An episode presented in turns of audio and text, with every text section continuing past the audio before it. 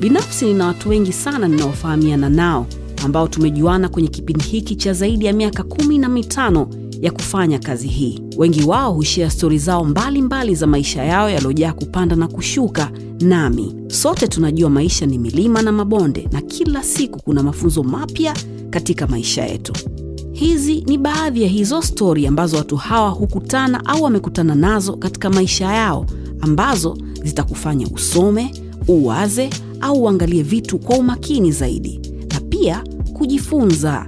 Mimi ni Salama, hawa ni rafiki zangu, na sote tunakukaribisha wewe kwenye Salama na. Waswahili wanasema kila mbuzi hula urefu wa kamba yake. Unajua maana yake?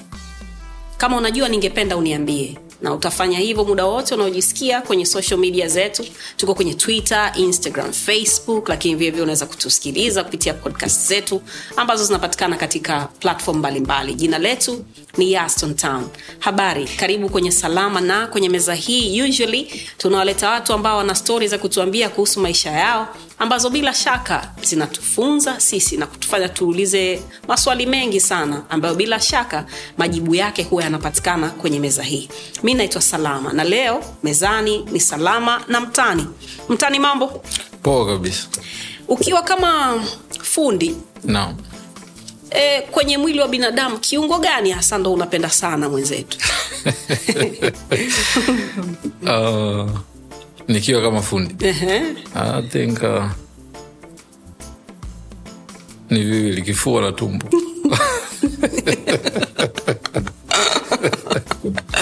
ndo, ndo huwa unaanzia hapo au na kwanza unajifanya kama kwenye mabega kidogo alafu hapo ni sehemu ya pili naanzia kwenye mabega okay na ukiwa kama mtu kwenye kwenye sura ya binadamu mm-hmm. kipi huwa una, una, unapenda zaidi nafikiri macho mm. Yeah. wanasema macho hayadanganyi mm. yeah. na katika vitu ambavyo havibadiliki no. ni macho unavyokuwa mdogo mpaka unavyokuwa mkubwa yani kitu kiko pale pale. Mzima. Mzima kabisa. Pole kwa kazi aise. Asante sana. Najua umekuwa bizi sana. Nawe pia pole. Naam si kazi mtu anapewa hongera shek tafuta. Mi nakupa wewe pole kwa sababu najua mitikasi yako mingi yanaenda ya rudi. Naam. Kibiashara unadhani kitu gani ambacho kinakutofautisha wewe na watu wengine ambao wanafanya biashara kama ambayo wewe unafanya? Kitu kikubwa um, ni uniqueness. Mm. na where na pale ambapo natafuta inspiration zangu. Kwa sababu mi nachoamini kwenye kila kitu tunachofanya kunakuwa kuna inspiration. Kuna kitu ambacho kinakupush we kufanya hicho kitu. Ko pale ambapo mi naangalia inspiration ni tofauti sana nafikiri na mtu mwingine anapoweza kuangalia inspiration. Hmm. As in, uh, let's say naweza nikaona picha mfano labda lesi nataka kutengeneza mwonekano mpya wa nguo yangu mm. na tafakari labda niionyeshe ni, ni katika namna gani naweza nikaona picha ya mtu amepiga akiwa anaweka mafuta sheli na mi then nika- nikaitranslate katika nguo mm. sijui unanielewa try na, na, najaribu kwa sababu eh, samani na kukatisha lakini nadhani suti ni kama tairi mm. mm? ambayo tayari ipo mm. ya kila mtu anajua kwamba kuna suti ya vifungo hivi Yeah. kuna suti kama ambayo umevaa mm. kuna nyingine ya kizibao lakini suti ila jinsi ambavyo wewe unaitengeneza ni tofauti na mtu mwingine atakavyoitengeneza so nadhani hiko ndo ambacho unajaribu kukizungumzia sindio mm. kwenye, kwenye utengenezaji au utofautishaji wa kitu kimoja na kingine huo uko katika vitu vingi kwanza kwenye kwenye suit kunaanza na vitambaa kuna quality tofauti. Ukishamaliza vitambaa ndo unakuja sasa kwenye utengenezaji. Kwenye utengenezaji unakuwa una involve sasa kuna vitu vinaitwa finishing. Yani ni very small touches ambazo kwako wewe unaweza ukaviona vya kawaida lakini ndo ambavyo vinaongeza thamani.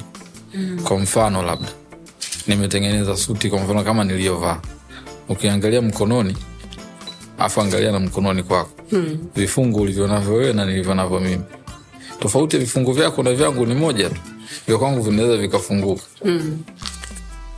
vya kwako viko on top Yeah. kwa hiyo ni moja tu ya smallest detail ambayo iko kwenye nguo ambayo inatofautisha kitu kimoja na kingine mm. yeah.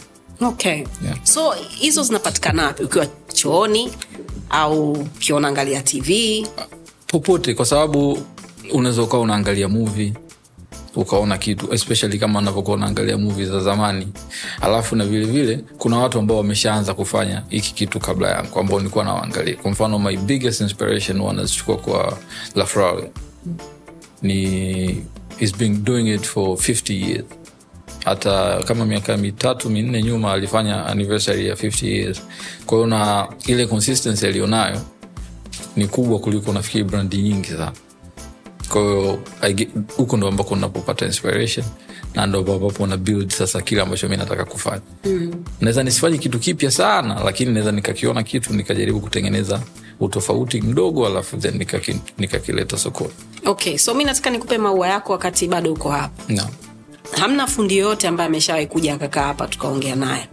E, tumeamua kukuita wewe kwa sababu mimi na binafsi naamini kwamba wewe ndo e, sitaki kusema Ralph Lauren lakini e, uko hapo kwa, kwa watu ambao wanafanya hiyo biashara ambayo we, wewe unafanya. No.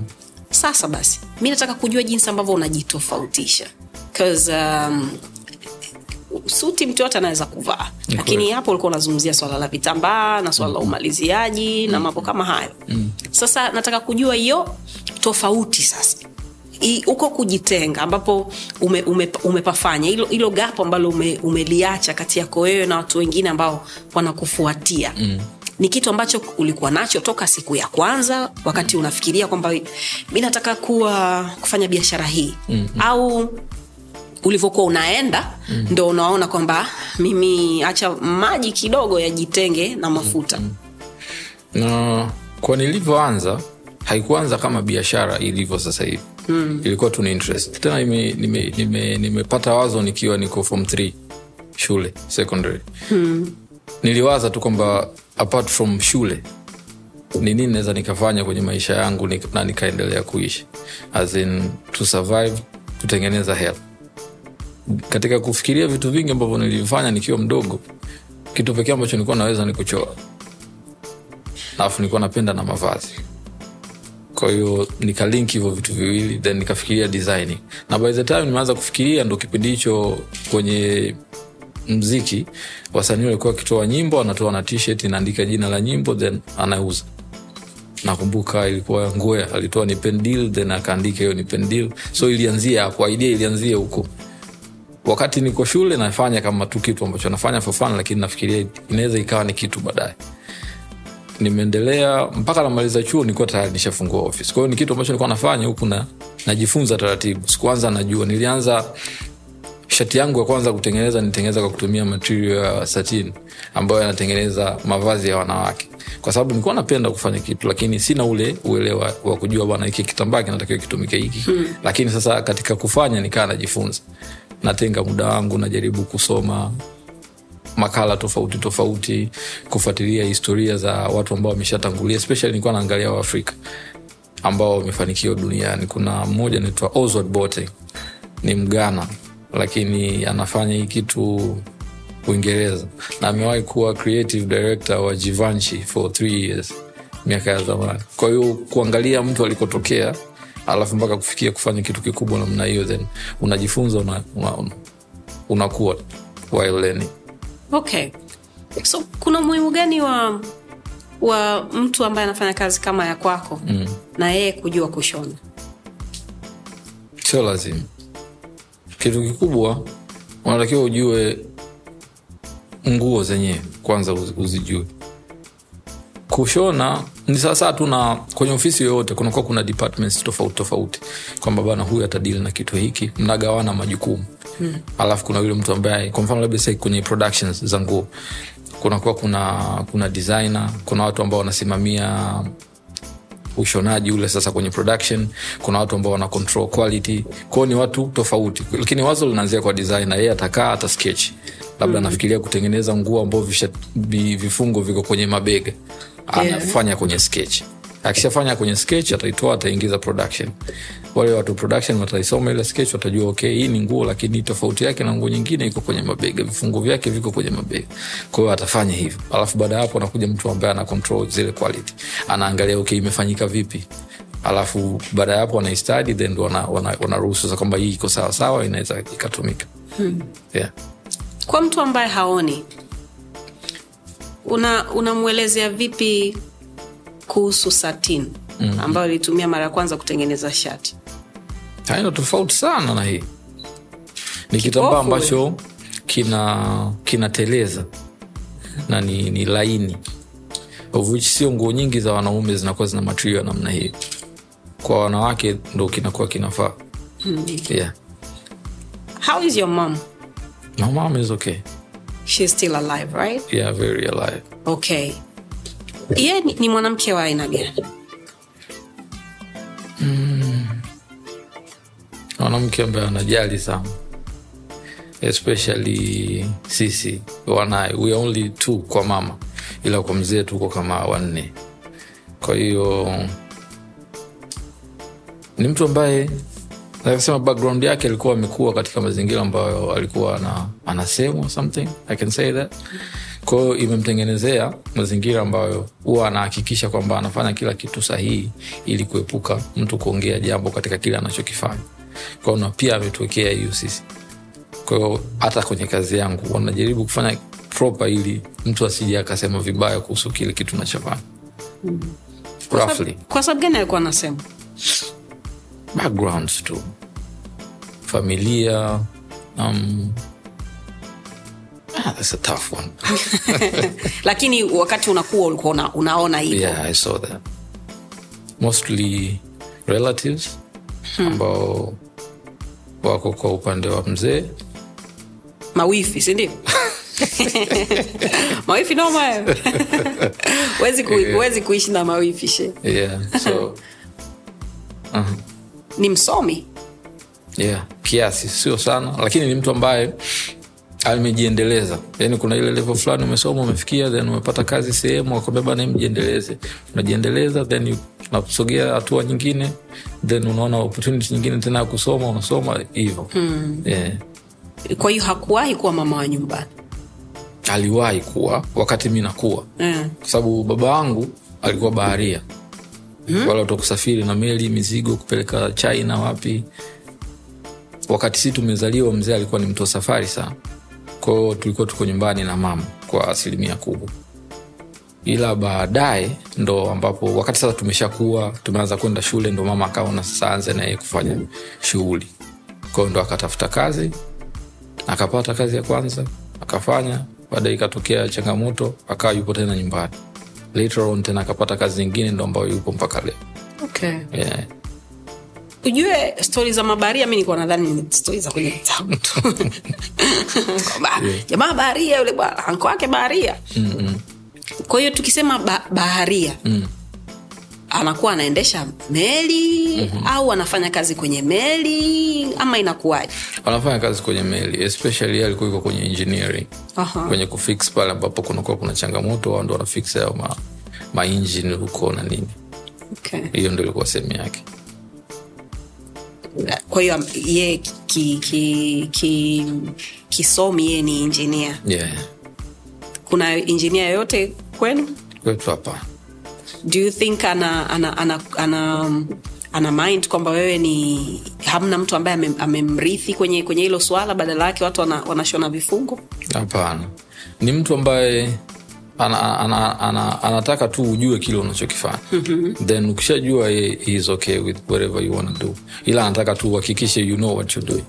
Okay. Yeah, kwa hiyo hata wakati nafanya alikuwa ana- ana- anajitahidi kuniambia bana just, just make sure you know what you're doing. Sisi tunaweza tusione ile picha wewe unayoiona lakini just make sure you, you know where you're going. Okay. Yeah. so hapo wakati una, unazungumza ulisema kwamba wakati uko form 3 mm, tayari ulikuwa na idea ya kitu gani ambacho unataka kufanya. Mm. nataka unielezee conversation yako na yeye au na mama yako kwamba bwana e, hii njia ndo ambayo mimi nataka nipite. Mm. ili ilikuwaje? Uliwaambia nini wakati limepata wazo haikuwa sikuwa, haikuwa ni kitu ambacho naweza ni, yani ni ile ile unajaribu uone itakuwaje. Mm-hmm. na bahati nzuri nilikuwa shule kwa hiyo haikuwa inanipa pressure ni tofauti na lese leo sina kazi natafuta kitu cha kufanya nakuwa na pressure ya kutafuta kufanikiwa haraka.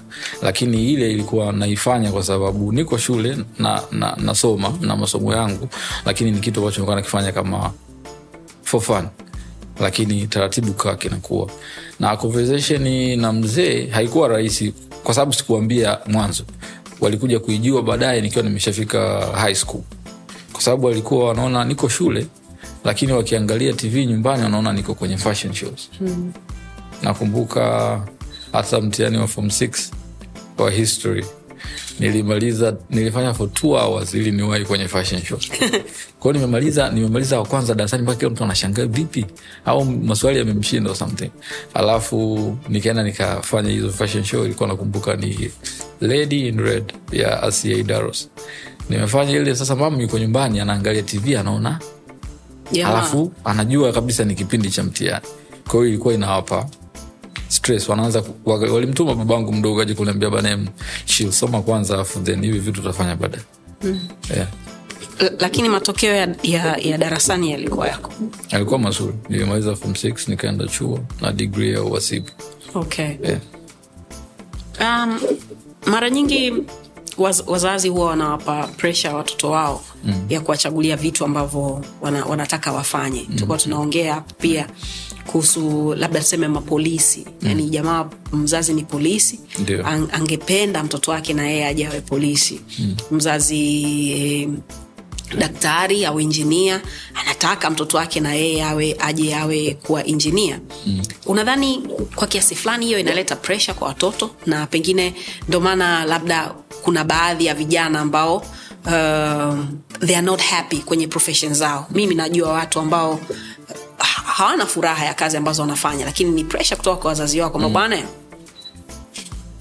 Na nafikiri kikubwa ni kwamba mzazi sio kwamba anataka fyucha mbaya kwa, kwa mwanaye wote huo wanataka kitu bora kwa, kwa, kwa watoto wao. Na na imani kubwa ni kwamba shule ndo kitu kikubwa ambacho kina kina promising future tofauti na vitu vingine ambavyo vinaweza vikafeli au vikafaulu. Na kwa mazingira yetu asilimia kubwa ya watu ambao walikuwa wamefanikiwa ni watu ambao walikuwa wameenda shule.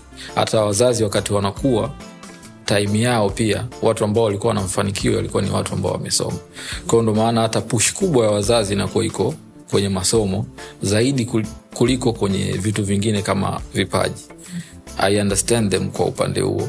Lakini nafikiri muda umeanza kuchange vipaji vimeanza kuprove nakumbuka wakati nimeanza kufanya mzee wangu aliniuliza swali moja tu kwamba hivi ushawahi kuona mswahili gani anafanya maisha yake kwa kutegemea kushona au kuwa designer? Kwa sababu hata term designer haikuwa hivyo wakati naanza.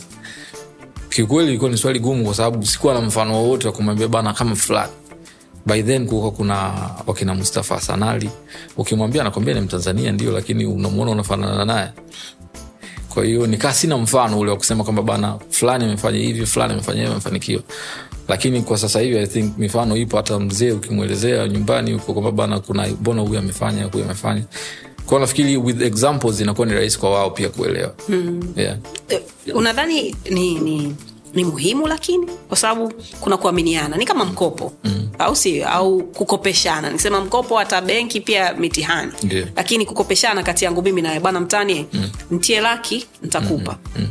ni kama ni kama hivyo kwamba mzazi aku, akuamini kwamba bwana hizi ni ndoto zangu mm. hivi ndo ambavyo unataka even though tunasema kwamba wazazi wanajua zaidi obviously wao wanajua zaidi kwa sababu wameishi hayo maisha Yeah. ku- ku- kuliko sisi Ndiyo. but tukiangalia watu ambao wanafanya kazi let's say za za saa mbili asubuhi au saa tatu mpaka saa kumi na moja mm-hmm. wengi wao hawana furaha. Ni ni kwa sababu ya huo msukumo ambao wa, wa, walipatiwa na wazazi wao au na, na watu ambao walikuwa wanawalea. Tunawezaje kuwa na taifa la watu ambao wana furaha eh? kama kama watu, watu wa- wana- wanalazimishwa kufanya vitu ambavyo hawa, hawa, walikuwa hawataki kufanya au hawataki kufanya hiyo hiyo hiyo huo uaminifu mm-hmm. unatakiwa uanzie wapi wapi ambapo tunatakiwa tubadilishe sisi pengine kama kama kizazi chetu cha sasa ambacho ndo kina watoto mm-hmm. eh, hao ambao ni wa, wa kizazi hiki mm. tunatakiwa tuanzie wapi kwa, kwa understanding yako tu Kwa understanding yangu nafikiria um, wazazi au labda mitaala yetu ya elimu wajaribu kuangalia namna gani wanaweza wakaintegrate hivyo vitu viwili kwa wakati mmoja. Kwa mfano labda unavyoangalia huwa wanasoma wale. Kishamaliza vyuo ndo wanakuwa drafted kuingia kwenye nba kwa kuna namna ambavyo wanatengenezewa mazingira ya kufanya vitu vyote kwa wakati mmoja. Kwa mfano ukiangalia footballers wanacheza mpira lakini kwenye hizi academies. Unakuta anacheza mpira lakini they also go to school. Mm-hmm. wanajua kabisa this is something very important. Kwa sababu ukiachilia mbali swala la kuja kuajiliwa baadaye au nini wewe mwenyewe binafsi inaweza ikakusaidia kwenye kudili na vitu vyako. Huko uko labda lese ukiamua baadaye kuingia kwenye njia ya kuwa entrepreneur au labda kufata kipaji chako au kufata tundoto zako you need shule pia ikusaidie katika kufanya maamuzi. Kuna baadhi ya maamuzi mengi sana ambayo yanafanywa based on school tuna shida eh, kwa kiasi fulani hivi mtani mm. especially kwenye mm, industry tuseme ya muziki ambayo ndo inakuwa. E, wa wanamuziki wengi hawazungumzi kiingereza. E, pengine sahizi kwa kiasi fulani watu wana, wanajisogeza lakini kule ambako tulianzia palikuwa sio pazuri.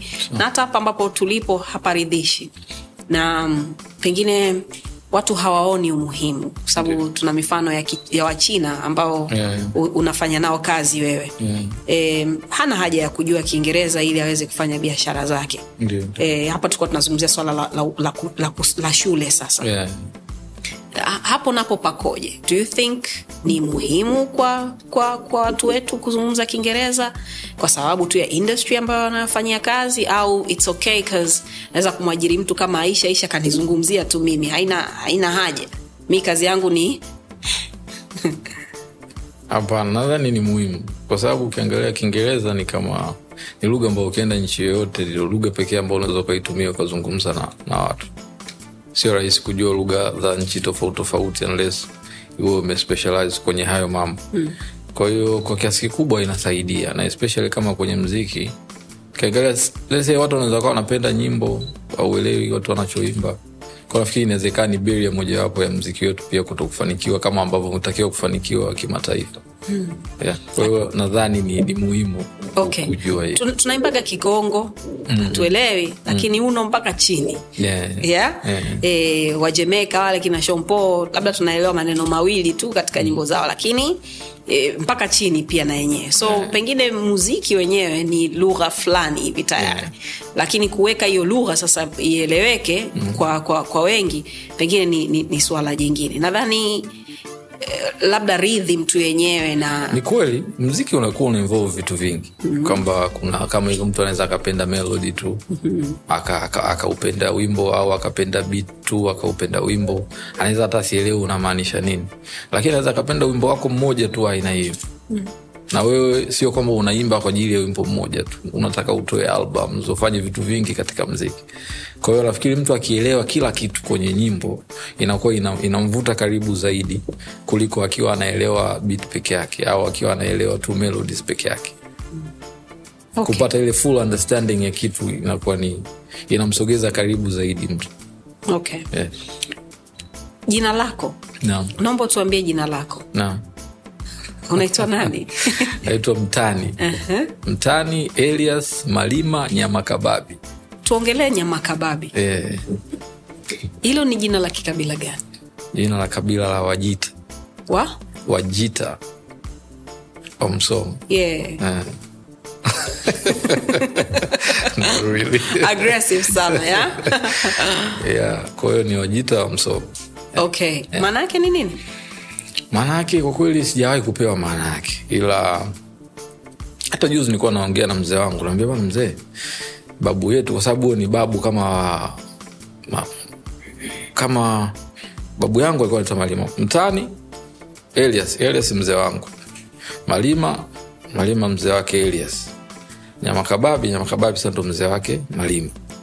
Kwao ni babu wanne. Yeah. Umeona? juzi nikaa namuuliza mzee hivi watoto wangu kwa nini tusi, tusianze kulienzi jina la babu malima ambaye ni baba yako ambaye mi nimemuona nimekaa naye amenisimulia hadisi yani na memori kubwa na yeye kuliko nyamakababi mi sikuwahi kumwona akaniambia ukoo wetu ni nyamakababi nikaambia yani nini ambacho kina, kina, kinafanya ukoo uitwe jina fulani? Ndo akaniambia tu ni matukio ambayo mtu anayafanya wakati wa uhai wake ambayo yanakuwa anaiunganisha familia pamoja ndo ambayo anafanya jina sasa liwe. Na mtani sasa ukirudisha nyuma mtani ndo alimzanya makababi ko kwao mi nilipewa jina la babu wa zamani kwa ajili ya kuenzi yale majina. Ambayo unadhani unalitendea haki? Yeah, nadhani alitendea haki vizuri. Okay. Ushauri gani bora haswa ambao umeshawahi kupewa katika maisha yako? Ushauri bora. Ushauri bora ambao limewahi kupewa kwenye biashara ni so kwenye biashara. Au unaweza kutuambia kwenye biashara okay. hivi lakini wa kimaisha? Kimaisha ni ushauri bora lakini nishindwa kuufata. Kwamba usijiatach na na na biashara au product ambayo unaifanya ila unatakiwa ujiatach na lengo ambalo limekufanya wewe ufanye hiyo biashara. Kwa mfano labda mi natengeneza suta naweza nikaa napenda sana nguo and I'm like that. Kwamba napenda sana suit to a point lese umekuja ofisini you want a suit nikutengenezea yani suti ikikaa nikafurahia yani the way ambavyo imekukaa. Inaweza kanifaa nikafurahia sana the whole day na it's the same thing ambayo inaweza ikanifanya siku yangu ikawa mbaya sana yani nawaza kwa nini ijawa the way ambavyo mi nitaka iwe. Kwao mpaka iwe exactly inavyotaka. Kwa hiyo ndo attachment ambayo wanasema ni mbaya. Kwa sababu inaweza ikakufanya ukawa na siku mbaya nyingi kwa sababu not every day is a good day. Lakini unapokuwa umediatach na ile lengo kuu kwamba bana why am I doing this? inakufanya upige hatua zaidi regardless challenges ambazo unakutana nazo. Mm. yeah. Nadhani hiyo ni powerful sana. Ha. okay. Ulivyokuwa mtoto mm. ulikuwa ni mtoto wa aina gani wewe? Mkorofi. Sana. Kivipi? Um, I was just going against kila kitu. Mm. tuambia uende kanisani uendi mnadoji tuambia Wacha. uende shule auendi lakini I had, I, had, I just had that innocence in me. Ukiniangalia usoni I'm very innocent. Yeah. yeah. lakini inside I was that. Wakati nakuwa ukorofi ukorofi mwingi which mzee alikuwa ananipa dozi kwelikweli to a point mpaka leo mzee akisema neno moja tu that's it. Amemaliza. Yani ndilo hilo hilo yani utalifanya tu. Nakumbuka ili ni discipline there was a time tumeenda shule. Fika shuleni boarding for the first time. Mimi nimekuwa najua kauli ya mzee ni moja tu. Mefika shule kule mmepewa hela zenu za matumizi. Huko na wanafunzi wengine mnapishana uwezo wa kifedha. Familia hii iko hivi familia hii iko hivi. Mi nakumbuka mzee wangu alinipa elfu kumi na tano. Akanaambia hiyo tumie mpaka hii temu iishe maana hamna hela nyingine yote utakayokupa. Na sio kwamba hana ya kukupa. Yani ni kwamba you have to make sure. Yani wewe simamie hiki inachokwambia mimi. And, and iliwezekana. Elfu kumi na tano ilikuwa na thamani kama ya shilingi ngapi kwa sasa tuseme? Na term ni, ni muda gani? Tem ni miezi mitatu na nusu. Mm. elfu kumi na tano kwa sasa ilikuwa ina, thamani unavyodhani? Navyodhani eh, maybe 50000 50000 kwa miezi mitatu na iliwezekana. Iliwezekana kwa sababu mzee kashasema. Kwa hiyo ule ukorofi niliokuwa nao in a way ulimfanya mzee akani discipline mi kumsikiliza zaidi. Ikanijenga for the, for the future. Okay. Mm. nikisema lowest moment unanielewa? Mm-hmm. ipi kwenye maisha yako mpaka sasa unavyodhani? Ushawahi kuexperience lowest moment kwenye, kwenye maisha yako na iliku, ilikuwa ni ipi? Mm, nashindwa kusema ni ipi sababu vitu vinakuwa vinatofautiana uzito. Mm. and in life nadhani zinatokea mara nyingi. Unaweza ukaona this is the toughest one I've ever had lakini just wait. In future utakutana na kitu kingine pia ambacho kitakuwa ni kikubwa kuliko hicho. Yeah but so far. So far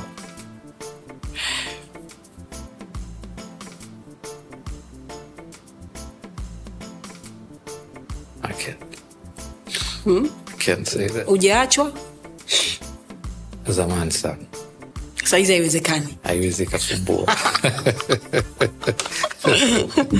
una mtu? Yeah, yeah. e, umemwoa?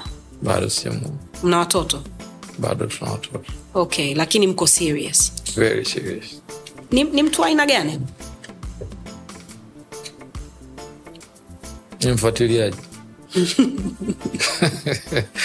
whenever you talk about anything then lazima atafollow kuhakikisha mlichokizungumza that's what is done mm. yeah anakusaidiaje wewe katika maisha yako you know, ukiwa kijana uh, ukapata mafanikio the way i had mm. without anybody in your life nafikiri unakuwa kwenye challenge kubwa zaidi kuliko ukiwa na mtu ambaye anaweza akakusaidia katika ku, ku stay focus. Especially kwa sisi vijana kuna hiyo ladies are everywhere so inakuwa inaweza kakufanya ukawa contradicted. Mm. lakini once you have mtu mmoja inakusaidia kuwa focus zaidi hata kuwa na malengo ambao ni makubwa zaidi. Yeah. sikujua hiyo before lakini ukikaa na mabrother wanakwambia bana just find someone ambaye you can do things together. Ache hii.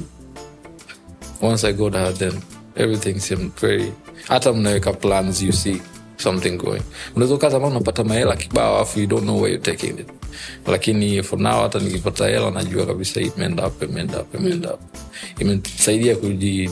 financially zaidi hauhisi kwa sababu ya nesha ya kazi yako ambayo unafanya? Kwa sababu unafanya harusi nyingi mm-hmm. umeshaona watu wengi ambao wanakuja pale ambao oh, they are so in love you Yeah, know? very. e, mpaka unaona kwamba hey, inabidi nami nitafute mtu hapa. Na katika maongezi yao ya kimapenzi e, ina, inakupeleka huko. Hauhisi pengine kwa, sa, kwa sababu ya nesha ya kazi yako ndo ambayo imekusaidia kwa kiasi fulani kuweza kuku, kuku, kujenga kihivo na hiyo advice uliipata kwa mtu ambaye ulikuwa unampima kifua au ni, ni maongezi tu ya ni maongezi tu one of my brothers ambayo tumejuana pia just through kazi hii mm-hmm. kwa sababu kazi imenikutanisha na watu wengi sana ambao probably ningekuwa nafanya kazi nyingine nisingekutana nao hmm. we mwenyewe tumekutana like almost 10 years ago. Yeah. yeah. Mi wako. Kwa hiyo imenisaidia kunikutanisha na watu ambao ni tofauti tofauti. Yeah. na wanakuja wana, wana, wana ideas tofauti tofauti. Hata wakati nimekutana na na huyu mchumba wangu sasa hivi one of the things ananiambia tu you- you're meeting a lot of people. Just pick the ones ambao unaona wanaweza kakusaidia hmm. yeah, kwa hiyo unakutana na watu wengi sana. Sio watu wote wanaweza wakawa na mawazo chanya kwako lakini wapo ambao unakutana nao wanaweza kusaidia kifikra kimawazo do this do that yeah. swali langu linarudi pale pale mm-hmm. kwa kwa kwa wanandoa au mm-hmm. watu ambao wana, wanakaribia kuwa kwenye ndoa mm-hmm. wengi ambao umeshawahi kukutana nao mm-hmm. message ambayo ni common zaidi ambayo unaipataga huwa ni ipi understanding hmm. ama kama kuna this couple amefanyia harusi yao almost uh, six years ago. Lakini mpaka leo they are my clients na wanakuja. You just enjoying seeing them ambavyo wanafurahi every time you meet them. Tofauti kuna kuna familia nyingine you see wanaweza kawa na changamoto. Kuna ndoa ambazo nimefanya kulast hata year. Lakini kuna nyingine you see you, even get jealous. Unatamani yani it was you in that moment. E, unadhani ni kwa sababu gani vijana wengi hawataki hiyo yani kuoa ni kama mm. ishu ya mwisho yani kwamba kuoa au kuolewa ni kwamba ah, yani ndo naacha tena yani ndo imeisha hiyo mm. you know E, wakati kwa, kwa haya maongezi ambayo tu, tu, tumekuwa nayo mimi na wewe hapa mm. umeniambia kuhusu mchumba wako kwamba kwa kiasi fulani amekusaidia kwa kiasi kubwa kuku, kuku ground mm. e, kwenye baadhi ya maamuzi na kufanya mpaka unaona pesa yako mm-hmm. Why do you think vijana wengi hawalioni hilo? Au ni kwa sababu hatuna hawana mifano bora mbele yao pengine? Au ni ignorance tu kwamba bwana we hacha niishi maisha yangu kwanza. Kifika miaka arobaini arobaina mbili mm-hmm. tafuta jiko. Sasa nafikiri yeah, hiyo inaweza ikawa ni moja ya reason kuwa kutokuwa na mifano. Ukiwa una mfano inakuwa sio rahisi. Hata ndo hivyo hivyo anavyosema kwenye kila kitu. Kuna, kuna, kuna, kuna sehemu unakuwa una, una, unatamani kufikia hata kwenye kazi popote. Kile kitu nafikiri kinakuwa kina, kina, kina utamani kitu. Alafu na vile ni kupata mtu sahihi. Hiyo nafikiri ndo challenge kubwa. Kupata mtu ambaye atakuelewa. Its very challenging kwa sababu ndoa maanake unaenda kuishi na mtu for the rest of your life. Yani ikitokea mmeachana that was not a plan. The plan is to be with together for, forever kwa hiyo maanake upate mtu ambaye atakuelewa kwelikweli na wewe utamwelewa. Na haimaanishi kwamba it's na be a happy moment kila muda. Kuna muda mtakwaruzana lakini you, know, you have to understand namna gani ya kuweza kurudi pale mlipokuwa mwanzo na mka- mkayaacha yale ambayo yametokea kama changamoto. Kwa hiyo kuwa na mtu ambaye anaweza akakuelewa to that extent nafikiri ndo changamoto kubwa. Kwa mfano hata mi naweza nikasema kuna baadhi ya watu niliachana nao kwa sababu nimefanya kosa moja tu lakini ni kosa ambalo kwake yeye linatosha kuachana kwa hiyo una, unakuwa unaona okay I'm not a perfect person. Siwezi nikawa mtu perfect kwenye kila kitu. Kwa kuna muda utakuwa uko sawa kuna muda utakosea. Kwao ni kutafuta ground ambayo mnaweza mkabalance kwamba mwelewani na vilevile msikilizani sio kwa sababu you're, you're, you're being forgiven then you, unajiachia. Mm. yeah. e, niliona kuna sehemu sijui nani kinakumbuka nadhani nimeona twitter mm. e, kuhusu swala hilo lo Yeah. i think ni togolani Yeah. e, kwamba kosa ambalo unalifanya kila mara mm. ni makusudi yeah? kwamba leo umekula pai Yeah, ambayo ilikuwa sio ya kwako na kesho tena ukaja ukaikuta ukaila tena mm na kesho kutwa kwa sababu unajua iko pale ukaenda tena ukala Ndiyo. na ukiulizwa unasema tu samahani mm. thats not right lakini kufanya kosa jipya pengine inaweza ikawa ni, ni, ni, ni rahisi kusamehewa kuliko kufanya lile kosa ambalo umekuwa likijirudia mara kwa mara mm. nafikiri ishu yetu kubwa ni u, ukweli na ukweli sio wa mimi kukwambia wewe mm. ukweli kutoka ndani ya nafsi yangu ehe, uongo mkubwa ni ule ambao unajidanganya wewe mwenyewe kuliko kumdanganya mtu mwingine Yeah. Hii ni personal kidogo. Mm. e, samahani. Nani ambaye anamfundisha mtu kuwa amenyoka? Ni experience kwamba nilimpoteza mtu ambaye nilikuwa nampenda kwelikweli na sitaweza kumpata tena kwa sababu ya kurudia makosa ambayo nilikuwa nimeyafanya. Mm. au e, maisha tu yaani kwamba e, labda fate hivyo ndo ilikuwa ime, ime, imeandikwa itakuwa. Mm. ni kipi kati ya, kati ya hayo? Kwanza inaanzia nyumbani. Ile life experience ya kwako wewe nyumbani na wazazi wako na vile vitu ambavyo wao wanakufundisha. Kuna vitu ambavyo wao wanataka uwe baadaye. Kwao kuna namna ambavyo watakuelekeza au watakulea ili baadaye uwe hivyo. Kama ambavyo labda kwenye maandiko wanasema kwamba mtoto ukimlea ukimwai mtu akiwa mdogo ukamfundisha kupita katika njia fulani. Katikati anaweza akaiacha lakini end of the day atakumbuka tu wapi alipo alipoanzia. Kwa inaanzia nyumbani alafu baada ya hapo zinakuwa ni zile life experiences.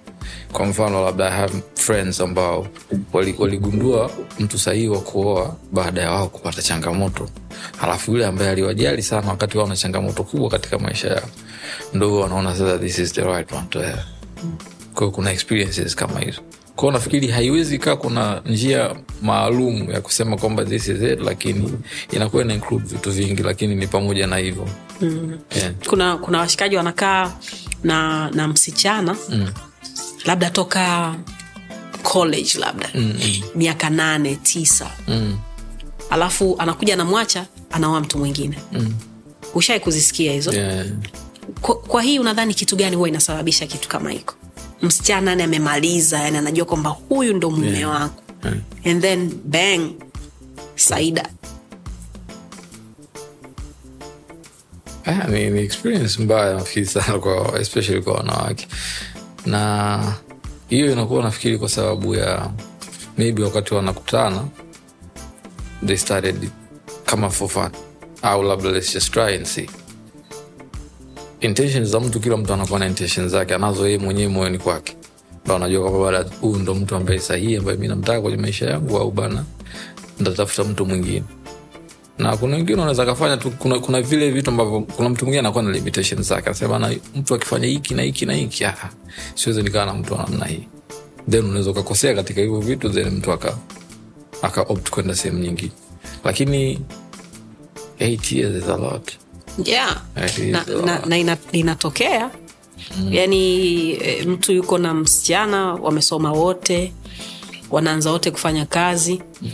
E, pengine wana, wana, wameanza kuishi pamoja kwa kiasi fulani. Mm. alafu mwanaume anamwacha anaenda naoa mwanamke mwingine. Kabisa yani pengine unaambiwa wiki moja kabla jamaa hajafunga ndoa kwamba bwana mimi na wewe hatutowezana hatu, hatu, hatutowezana kwa kwa najua hujawahi kuexperience kitu kama hiko lakini vitu ambavyo unaviona mm. ni, ni kitu gani ambacho unadhani wewe kinasababisha vitu kama vile kutokea e, msichana ha, ha, hajatulia ama mwanaume mwenyewe anakuwa yule sio mtu ambaye anamwona sahihi katika maisha yake kuna vitu naangaliaga mi twitter sana mm. kwa hiyo ishu kama hizi huwa zinatokea and then people talk mm. kwa hiyo utasikia kwamba "Ah, we msichana bwana kila siku uko out mm. unavuta mashisha tafikiri treni ya zamani sijui unafanya nini nini nini una, unadhani utaolewa mm. do you think vitu kama hivyo 'Cause starehe kila mtu anaipenda Yeah. e, na sidhani kama starehe ndo ndo kiwango cha kufanya usimuoe mtu mm. au kipimo cha kufanya usimuoe mtu but yani ni ngumu kusema reason specific kwa mtu kukaa naye miaka nane uje notice vitu hivyo mapema mpaka uje umwache after eight years sio rahisi ku, ku, kuwa na jibu la moja kwa moja kwenye kitu kama hicho. Mm. kwa sababu kwa mfano labda lese unasema msichana ana, anatoka out sana. For eight years alikuwa atoki siajabu anatoka wote yeah, yeah. kwa hiyo wewe unakuja kuinotice after eight years. Inakuwa sio sio sawasawa sidhani kunakuwa kuna kitu kiko tu sawasawa mm. labda kuna uwazi ambao mtu anayemwacha mwenzie anakuwa ajauweka au labda alikuwepo for tu akuwa anataka chochote serious sema sasa maybe kunajua kuna ile mtu mwingine sasa tuna zile ambazo zinatokea tunasikiaga uswahilini kwamba bana mtu amekodi sijui baba mkwe na nini ili mradi tu aweze kufanikisha jambo lake. Lakini ukija kufuatilia huyo hata mtu ana uhusiano na hao watu. Nafikiri ni scenarios kama hizo. Kwa mfano mtu sasa anayechukua uamuzi kama huu labda anamdanganya binti to that extent. Kuna stori moja nilisikia hivyo hivyo kwamba mtu kaenda kamlenga ka, ka dada. Dada na maisha mazuri jamaa akaingia anajifanya tight. Wakawa wako serious. Dada akaona kweli jamaa yuko serious. Na jamaa anajishughulisha na mambo yake akaona okay this is the last person kukuwa naye. Lakini ikafika muda wa kutambulisha jamaa kumbe kakodi watu tu yeye ana lengo lake. Dada amenunua gari kuna siku nasikia kuna kiwanja naye alikuwa nacho. Jamaa anasikia zile hati kashaziiba kashauza kiwanja siku ya siku tu kajifanya kama vile gari yake mbovu kaipeleka gereji kamchukua ka- kamwambia dada bana gari yangu leo haiko freshi. Kamchukua asubuhi kasema nitakudrop alafu mi nitaitumia wesi unakuwa uko ofisini muda wote. Then ukitoka jioni just come pick you turudi home. Alivyoenda ku, ku, ku, ofisini asubuhi then that's, that's the last time amemwona jamaa. Lakini ni senario kama hizo sasa unakuta mtu amechukua mpaka hiyo kumwaminisha mtu ili aweze kufanikisha jambo lake nafikiri inawezekana hivyo kuna mtu tu anakuwa na intention tofauti na ile ambayo wewe unaweza ukawa unaiona wakati uko naye rangi gani unaipenda zaidi? Rangi. Mm. inabadilika kila mara. Sina rangi specific. Mostly blue. Currently orange. Currently orange. Sasa hivi nataka tu bold colors. Inaweza isiyo suit inaweza ikaa just a small touch kwenye, kwenye nguo. Mm. lakini just bold colors okay. Waga kuna umuhimu wa mtu anayefanya kazi kama ya kwako kujua kunaendelea nini duniani kwamba rangi za sahivi ni rangi gani? It's very important. Very kwa sababu ndizo ambazo zina, zinaamua. Ni sawasawa na let's say most of my clients ni watu wa harusi ambao i have them every day. Kwa hiyo lazima ujue ili uweze kuwashauri kitu gani wafanye katika muda husika mm. kwa mfano labda let's say take it six years back. Blue was the color for the weddings. Each and every wedding walikuwa wakija they only want blue. Kwa mpaka wewe inabidi ulazimike kwanza kuwatoa kwenye blue to just go for something else kwa sababu maybe you've been doing a lot of blues lakini time iliyopo sasa hivi people have gone back to black and off white tuxedos sasa hivi people value the tuxedo tofauti na ambavyo nikirudisha six years back. Ko time ina change kulingana na i don't know what changes that lakini inabadilika tu haiwezi kaa constant. Sawasawa tu unapoona kitu mara nyingi then you get tired of seeing it you just want to see something else. It's- ni kama wanawake sasa hapa tulikuwa tunaongelea. Kwa hiyo unamwona muda mrefu you're like you know what i want to see something else. Ah, sasa kwenye wanawake haiwezi kaa hiyo, kwa sababu inakuwa ni zaidi ya kumuona tu hiyo. Na ndo maana kuwa na mwanamke haiwi tu mwonekano. Kunakuwa kuna vitu vingine vingi. Okay. Yeah. Em, kazi gani bora ya kwako unadhani ulishawahi kufanya? Kazi bora. In what sense? Kwamba unajua una, unafanya weddings unafanya tenda unafanya yani una mambo yako ambayo huwa unayafanya. Yeah. e, tuseme tukizungumzia labda harusi. Mm-hmm. U- kuna picha pale kwako mm. tukizungumzia hivyo kazi kubwa kubwa ambazo unazifanya vile vile unajua kabisa kwamba hii mm-hmm. ipi bora ambayo ushawahi kufanya ukasema hii yenyewe hata hata lines kwa mfano uh, unakuaga unazo zile kwamba mm. safari hii inatoa hii mm. and then hii na hii mm. ipi bora kati ya hizo ambazo ambazo unadhani we ulishawahi kufanya nafikiri kuna moment bora nyingi tofauti mm-hmm. hakuna moja specifically na naweza nikazisema bora kutokana na impact ambayo inakuja baada ya kufanya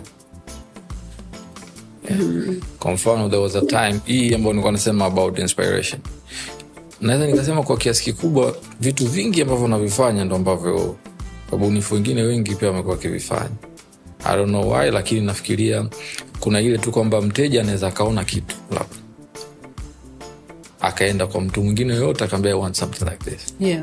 alafu kwa mfano kuna nguo moja niliwahi kuibuni. Ilikuwa ni actually sikuibuni i just saw it somewhere else.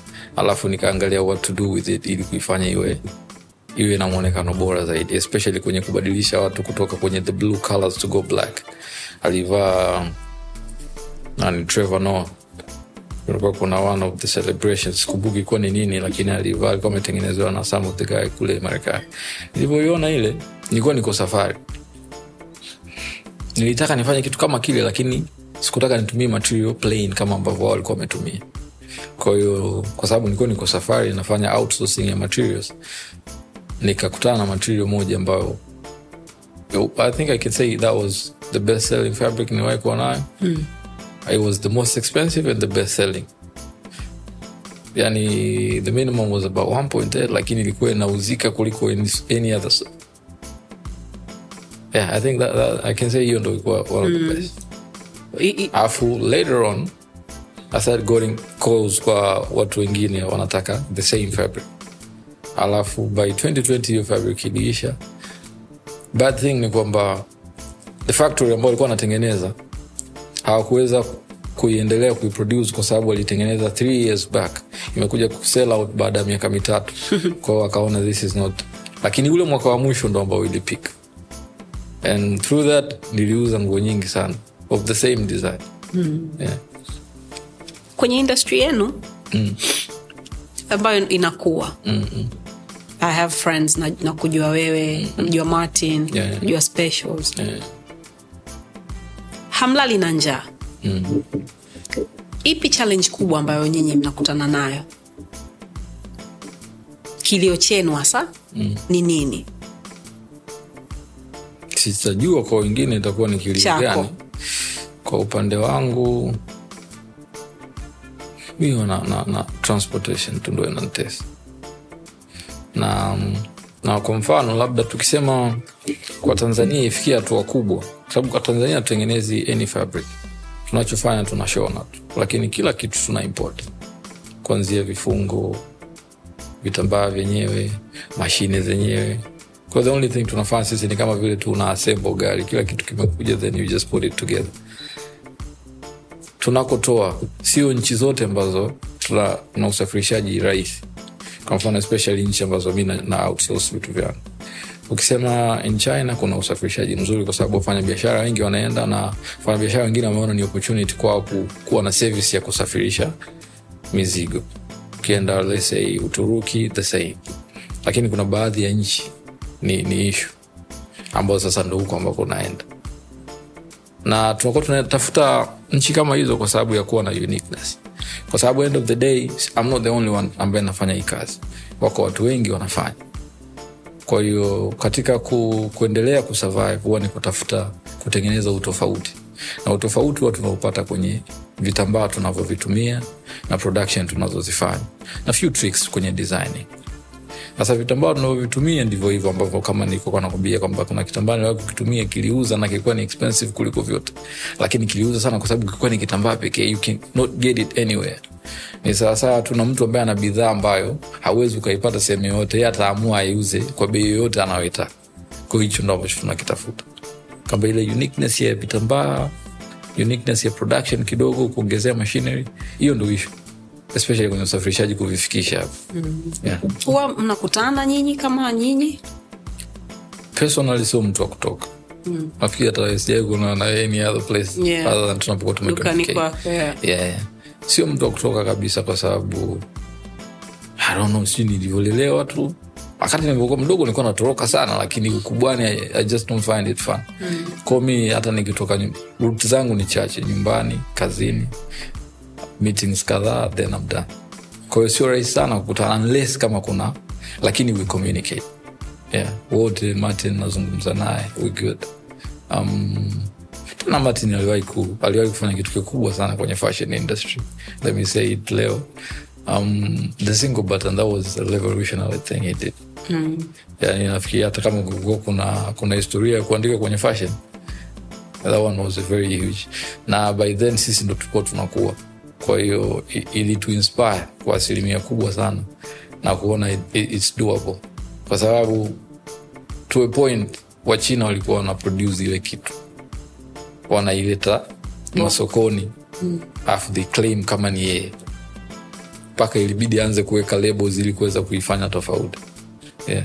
okay. Um, mteja anapokuja kwako mm. Huwa unamwelekeza jinsi ya kuvaa nguo yako kwamba e, kifungo hapa mm. unafungua wakati fulani mm. tai sizidi hapa mm. huwa unawambia au akishamaliza asante sana ah, lazima uambie kwa sababu baada ya kutoka pale kuna hii kitu ambao to me has been kama kama marketing strategy kwamba umekuja mteja nitahakikisha na kutengenezea kitu kizuri ili mtu yoyote atakaye kuona ambaye yuko interested na kitu ulichovaa akuulize. Sasa hata kuuliza kama utakuwa ujaivaa sahihi. Kwa sasa ni lazima nikuelezee okay, hiki kitu kinavaliwa hivi na hivi na hivi ili hata mtu mwingine akiona akione kikiwa proper. Kwa sababu hiyo imekuwa ni moja kati ya njia za kujitangaza. Mm. ile kwamba you get one client you do your best. Ataleta five other clients you do your best wataleta 30 other clients you do your best. Then it, it keeps growing. Okay. Ebana mi nikushukuru sana wee jamaa. No. e, again nia na madhumuni ya kuleta hapa ni kwa sababu kuna kitu unakifanya Naam. ambacho ni, ni, ni kizuri. E, by the way nilikuwa na nilisoma sehemu ishu ya, ishu ya magufuli. Yeah. moja katika ndoto zako ilikuwa ni hiyo is it true? Yeah. Yeah, yeah, yeah. Kumvalisha. I was very close to that Ha- haikuwezekana lakini No, haukubahatika. kwa sababu i had the security team. Yeah. i did that. Kwao alikuwa amebaki yeye tu the few few few. Few meters. Yeah. And it was going on lakini bahati mbaya mungu amrehemu. Amina. Basi kuna nyingine kubwa zaidi inakuja okay. Asante mtani e, tunakutakia kila la heri Yeah. kila la heri katika harusi yako eh? nashukuru sana. Asante sana na endelea kufanya kazi nzuri au sio eh? e, mwenyewe ndo tumemsikia hapo. Kila kitu ambacho ametuambia na yangu matumaini kama una ndoto hizo inawezekana kama unataka kufanya basi jisogeze tu. Haijalishi uko wapi. Au sio unaanza na kile kidogo ambacho uko nacho na sapoti ya wale ambao wanakupenda na kukujali basi mambo mengine ngoma tu isambe. Au sio kwa niaba ya mtaani na kila mtu mundani tekee